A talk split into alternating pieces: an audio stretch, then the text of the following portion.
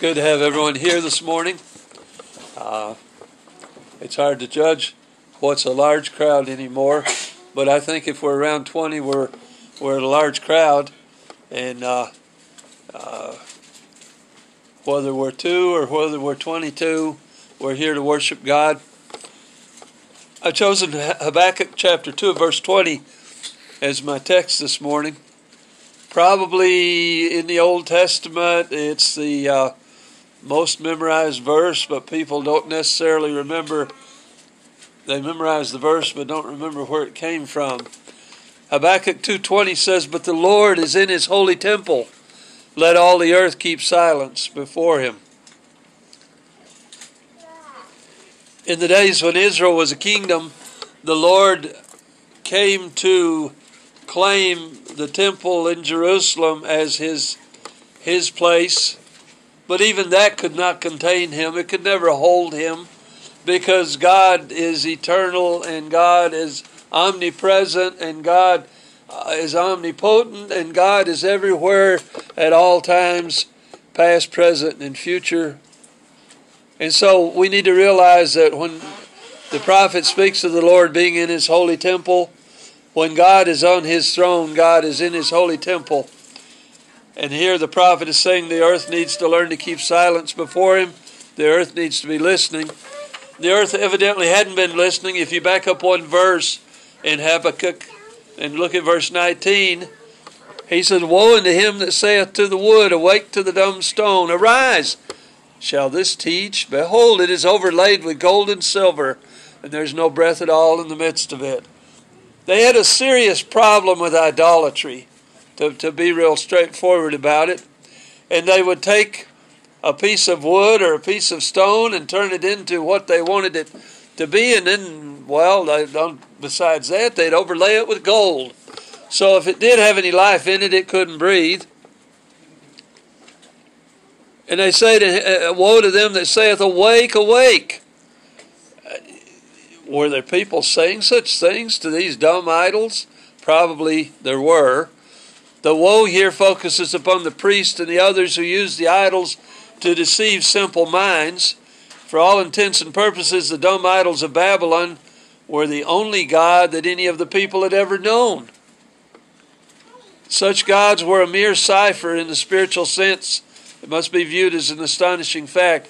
What a terrible fate must ever await a nation which doesn't know the true God. As for the idols of Babylon, frequently of wood and stone, they were overlaid with the gold and silver, making it impossible for them to speak. Even if the idol had a voice, it could never escape. But you know what? Jehovah is in his holy temple. Let all the earth keep silence before him. There's a little one line song in the hymn book, The Lord is in his holy temple. It says the same thing the verse does. And you know, when we gather, when we assemble to worship God, God is already in His holy temple. We come into His presence to worship.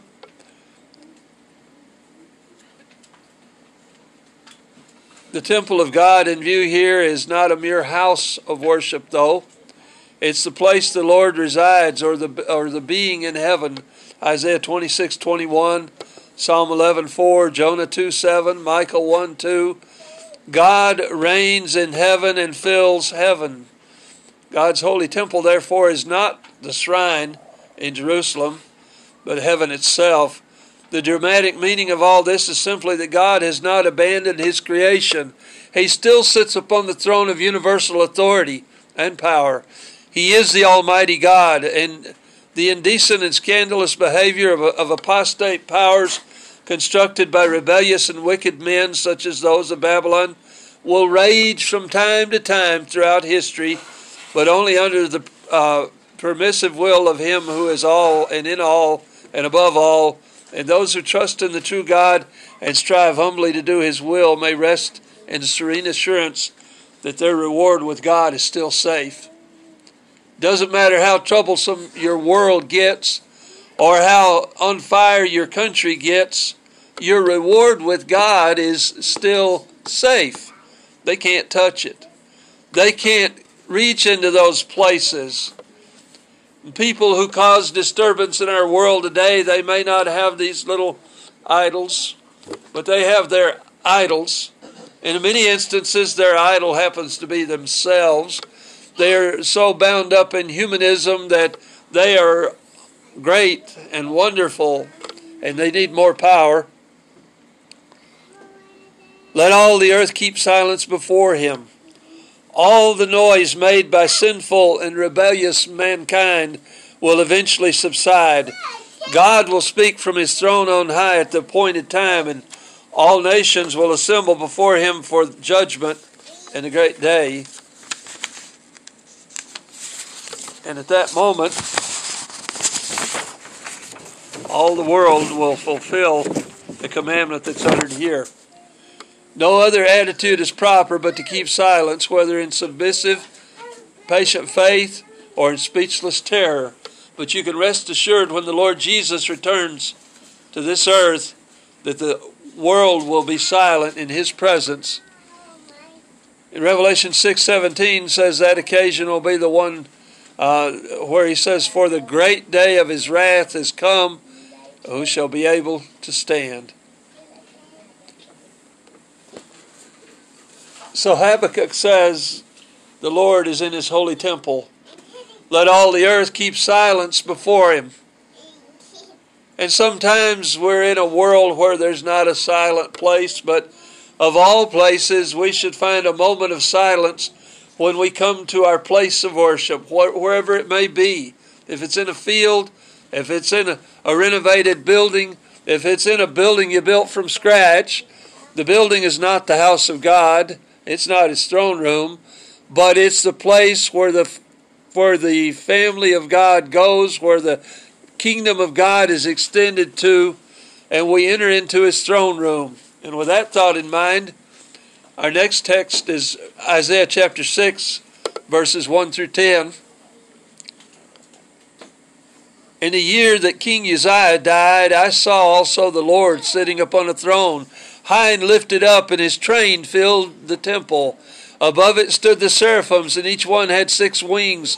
With twain he covered his face, and with twain he covered his feet, and with twain he did fly. And one cried unto the other and said, Holy, holy, holy is the Lord of hosts. The whole earth is full of his glory. And the posts of the door moved at the voice of him that cried, and the house was filled with smoke. And then said I, this is Isaiah speaking, then said I, Woe is me, for I am undone, because I am a man of unclean lips, and I dwell in the midst of a people of unclean lips, for mine eyes have seen the King, the Lord of hosts. Then flew one of the seraphims unto me, having a live coal in his hand, which he had taken with the tongs from off the altar. And he laid it upon my mouth, and said, Lo, this hath touched thy lips and thine iniquity is taken away, and thy sin purged. Also I heard the voice of the Lord saying, Whom shall I send, and who will go for us? And then said I, Here am I, send me. And he said, Go and tell this people, Hear ye indeed, but understand not. See ye indeed, but perceive not. Make the heart of the people fat, make their ears heavy, and shut their eyes, lest they see with their eyes and hear with their ears and understand with their heart and convert and be healed. You know, as Isaiah begins to pin this this vision on down on the uh, the the document into the document that he's writing, he starts talking about th- throne room activity and all of this throne room activity was about God. Specifically, it was worship. And when you got into the throne room and Isaiah is looking on and beholding what's going on, do you know there wasn't a creature stirring that wasn't focused on God Almighty? There wasn't a creature speaking that wasn't focused on God Almighty. He's in the throne room, he's given the vision, he's able to see what's there. And the throne room was a place where there was definitely a focus on God. And you know, this morning we come into the presence of God when we assemble to worship Him. The kingdom of God is within your hearts. You're a part of the kingdom of God, a part of the kingdom of heaven. God rules and reigns in heaven, and He rules and reigns in the hearts of Christians here upon the earth. And so the focus of our worship is God. We sing this, the hymns, and they're about God. They're praising God. They're praising His Son. We read the scripture, and it's about praising God and holding high His Word and holding it of great importance. And we take the communion, and it's to remind us of what our Lord did when He went to the cross. And there He hung in agony while He suffered, and He died, and He bled, and His blood became the atoning power for our sins. And just as God was praised and glorified in the throne room here in Isaiah's vision this morning when saints assemble and they worship in spirit and in truth, and their focus is upon God, and their focus is about God, then God is praised and God is glorified. We exist to bring glory to God. We assemble to worship and to bring glory to God. And if we have any other motive or purpose, we need to put that in check. And we need to change our thinking about it. And you know, Isaiah's there and he's in the presence of God, and he couldn't help but begin to acknowledge what a sinner he was. His penitence was showing. He says, I'm unclean and I've come from a, a people that are unclean. How can I possibly be here? But you know, God cleansed and forgave his sins. God had the power, God had the authority. He sent the angel with a coal and put it on his tongue, and he cleansed him. As these people and beings moved back and forth in the presence of God, we get a we get a glimpse of some of it in the book of Revelation. We find out what they're singing about in Revelation 4 8 through 11. The four beasts, each of them had six wings about him, and they were full of eyes within, and they rest not day and night, saying, Holy, holy, holy, Lord God Almighty, which was and is and is to come. In other words, Lord God Almighty, the eternal.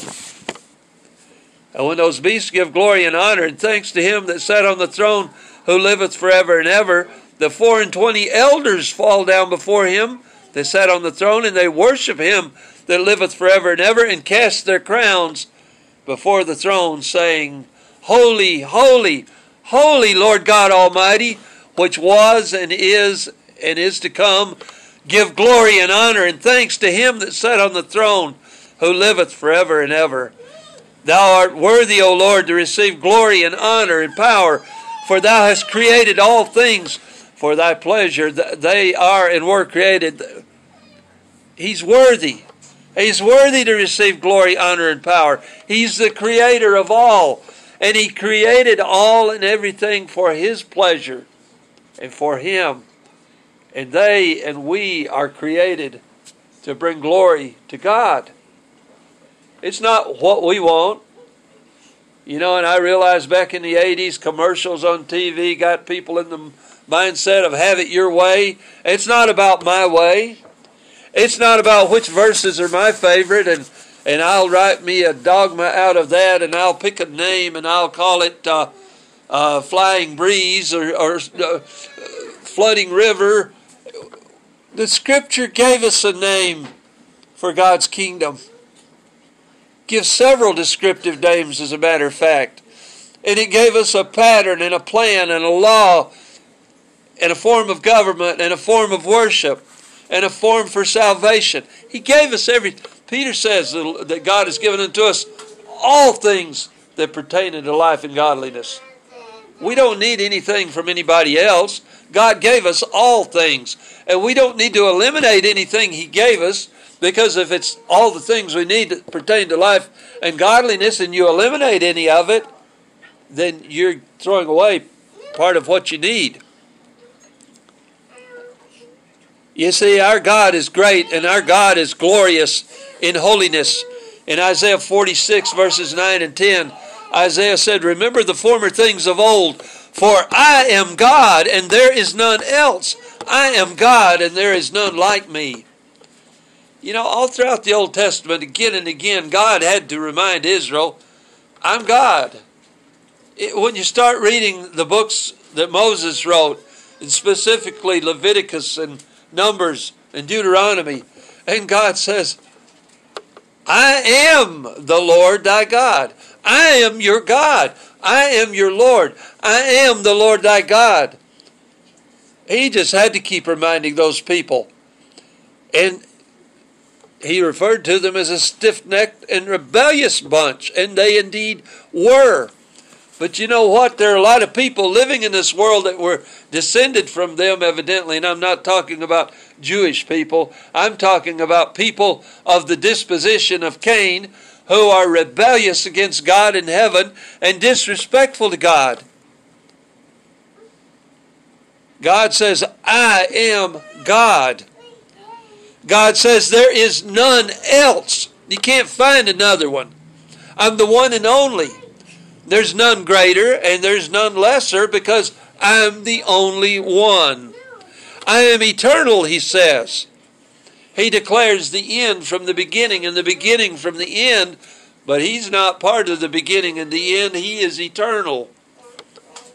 His counsel stands. You can't appeal it. You can't go to a higher court when God issues an edict or gives you a law. You can't change it. He will do all his pleasure. In Exodus 15:11, the scripture says, "Who is like unto thee, O Lord, among the gods?" Little letter G. Who is like thee, glorious in holiness, fearful in praise, doing wonders? He's glorious in his holiness. The Bible talks about the beauty of holiness. And I'm afraid we don't completely comprehend that because we have an unholy world that we reside in, and we tend to step over into the mud every once in a while and get dirty. And we need to make an effort, make a point to walk in the light as He is in the light, and to realize that there is glory, glory in holiness and God is fearful in praises, and He's doing wonders. He did wonders at the beginning, He's done wonders in the middle, and He'll do wonders all the way to the end. In the 145th Psalm, the psalmist said, I will extol thee, my God, O King. I will bless thy name forever and ever. Every day I will bless thee, and I will praise thy name forever and ever. Great is the Lord and greatly to be praised, and his greatness is unsearchable. One generation shall praise thy works to another, and shall declare thy mighty acts. I will speak of the glorious honor of thy majesty, and of thy wondrous works, and men shall speak of the might of thy terrible acts, and I will declare thy greatness. They shall abundantly utter the memory of thy great goodness, and shall sing of thy righteousness. The Lord is gracious and full of compassion, slow to anger, and of great mercy. The Lord is good to all, and his tender mercies are over all his works. All thy works shall praise thee, O Lord, and thy saints shall bless thee. They shall speak of the glory of thy kingdom and talk of thy power, to make known to the sons of men his mighty acts and the glorious majesty of his kingdom. The kingdom is an everlasting kingdom and thy dominion endureth throughout all generations. The Lord upholdeth all that fall, and raiseth up all those that be bowed down. The eyes of all wait upon thee, and thou givest them their meat in due season. Thou openest thy hand and satisfiest the desire of every living thing. The Lord is righteous in all his ways, and holy in all his works. The Lord is nigh unto all them that call upon him, to all that call upon him in truth. He will fulfill the desire of them that fear him. He also will hear their cry and will save them. The Lord preserveth all them that love him, but all the wicked will he destroy.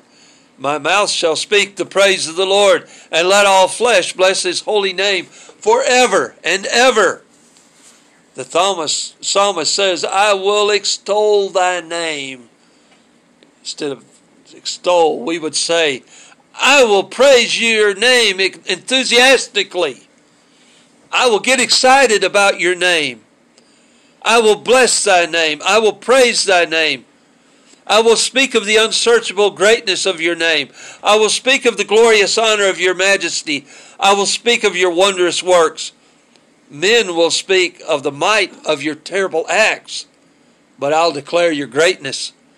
They shall abundantly utter the memory of thy goodness. They shall sing of thy righteousness. The Lord is gracious. The Lord is full of compassion. The Lord is slow to anger. The Lord is great of mercy. The Lord is good to all. His tender mercies are over all his works. All his works will praise him. The saints will bless him. The saints will speak of the glory of the kingdom. They'll talk of his power. The Lord is gracious. The Lord is full of compassion. The Lord is slow to anger. The Lord is of great mercy. The Lord is good to all. His tender mercies are over all his works. All thy works shall praise thee, O Lord. The saints will bless thee. They'll speak of the glory of thy kingdom. They'll talk of thy power. And when you open your hand, you satisfy the desire of every living thing. The Lord is righteous in all his ways and holy in all his acts. The Lord is close to those who call on him well, not just those who call on him, though.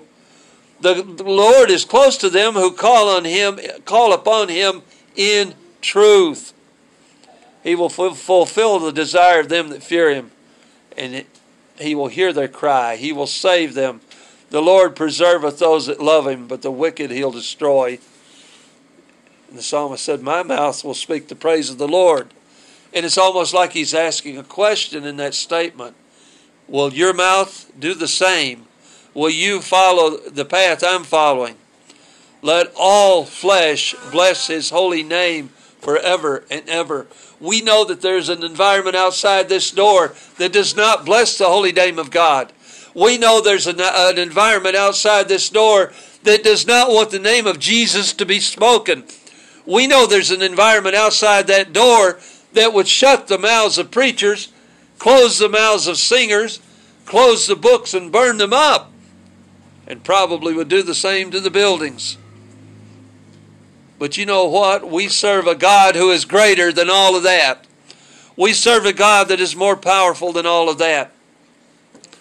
And being His servants and being Christians, when we enter into His presence, when we come into the place where the church assembles, and we come before the throne of God, we need to start from the very young teaching our children we're in the presence of God. We're here to res- respect our God. We must walk worthy of the Lord. In Colossians chapter 1 verse 19 and 20, the apostle Paul said, "For this cause we also since the day we've heard of it do not cease to pray for you and to desire that ye might be filled with the knowledge of his will and all wisdom and spiritual understanding." that ye might walk worthy of the Lord unto all pleasing, being fruitful in every good work, and increasing in the knowledge of God, strengthened with all might, according to his glorious power, unto all patience and long suffering with joyfulness. Giving thanks unto the Father, which has made us meet to be partakers of the inheritance of the saints in light, who hath delivered us from the power of darkness and hath translated us into the kingdom of his dear Son, in whom we have redemption, through his blood, even the forgiveness of sins, who is the image of the invisible God, the firstborn of every creature. For by him were all things created that are in heaven and that are in the earth, visible and invisible, whether they be thrones or dominions or principalities or powers. All things were created by him and for him. And he is before all things and by him all things consist. And he is the head of the body, the church, who is the beginning, the firstborn from the dead, that in all things he might have the preeminence. For it pleased the Father that in him should all fullness dwell. And having made peace through the blood of the cross, by him to reconcile all things unto himself. By him I say, whether they be things in earth or things in heaven. Paul's praying the, that the Colossians might walk worthy of the Lord. How? Unto all pleasing, pleasing God in everything. And that they might be fruitful in every good work, and that they might increase in the knowledge of God, and that they might be strengthened with might according to his glorious power. And have patience and long suffering with joyfulness, giving thanks to the Father. I thank God for His love. I thank God for His life. I thank God for His Son who died for me. I thank God for all the bad times because without them we could never all the good, know all the good times. Praise God. Praise God. Anyhow, we serve a God who has made us meet to be partakers of the inheritance of the saints in light. He's delivered us from the power of darkness and translated us into the kingdom of His dear Son. And in His Son, in Him, not outside Him, we have redemption through His blood, even the forgiveness of sins. When we come into the presence of God, we come into a holy place. When Moses saw the burning bush and he approached it to see what was going on, and God spoke to him and he says, You take your shoes off your feet because you're standing on holy ground. And I'm not saying God expects us to take our shoes off this morning, but I would say unto you that when the church assembles, we are standing on holy ground. Not that there's anything special about the ground. What is special is about the redeemed that belong to God. What is special is about the kingdom that's residing in our hearts. And what is special is the work that God intended us to do. In Matthew chapter 5 and verse 16, Jesus said, Let your light so shine before men that they may see your good works and glorify your Father who is in heaven. I have a light to shine. You have a light to shine. That shine begins here because we're reflecting the light from above. We're getting the light from Jesus. The Father is sending the light to us. We've been translated out of the kingdom of darkness and into the kingdom of light, the kingdom of His dear Son. And so now we have lights to shine out in our community. We have lights to shine by our, our example here, week by week. We display a faith in God. We display a trust in God we display, display the fact that we not only believe in God, but we believe God. And therefore, I have a light to shine, and I have a light to shine before men. And, and there is a purpose behind that. A life of good works should glorify God.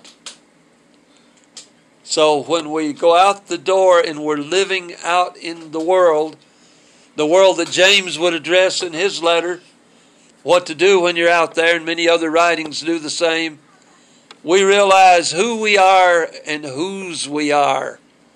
We are Christians, and we've been bought by the blood of the Lamb, and we belong to God. And we remember why we're out there. We're bringing glory to God so that the, the unbeliever will see our good works and glorify God in heaven. You know, in the first century, people obeyed the gospel they saw people getting healed. We don't see physical healings going on like it did then. That was part of that dispensation. But I'm telling you right now, there's a lot of spiritual healing that needs to go on in this world. And when we walk in the light as He is in the light, and when we walk righteously, and when we live to bring glory to God, we're going to see some of that healing start to take place out there all around us. One of the places that that is strengthened one of the places that that begins is when we enter into the presence of God. When Isaiah entered into the throne room in that vision, and he was terrified because he was unclean. Well, we can take confidence that we are not unclean because we've been cleansed by the blood of the Lamb. And so, just as we know what our purpose is when we go out the door, we know that our purpose for being here is to worship God Almighty, God All Powerful, God All Knowing, All Loving, God full of mercy. We're here to worship Him. And we teach it to the very young and we bring them into adulthood and we show reverence to God unlike any reverence that we would show to any other kind of event. We show respect to God unlike any other respect that we would show in the kingdoms of men. Because our God is the God and our God is the only God. There is none greater, there is none lesser, and He's all powerful. If you're the, here this morning and you've never obeyed the gospel of Jesus Christ, you have another opportunity. You're still breathing. Jesus died for your sins and mine. He died so that our sins could be taken away. When we obey Him, when we come to a faith in Him, and we repent of our sins and confess Him as our Savior and are buried with Him in baptism, our sins are removed. They're gone forever. God remembers them no more. And we begin a life of total commitment, being faithful unto death, at which time we'll receive our crown of life. And maybe, like the elders in the vision in Revelation, we can go into the throne room of God and cast our crowns before Him. If you're a Christian and you haven't been faithful to your calling, we're here to pray with you and for you, to encourage you. Whatever your need is this morning, will you come while we stand and sing?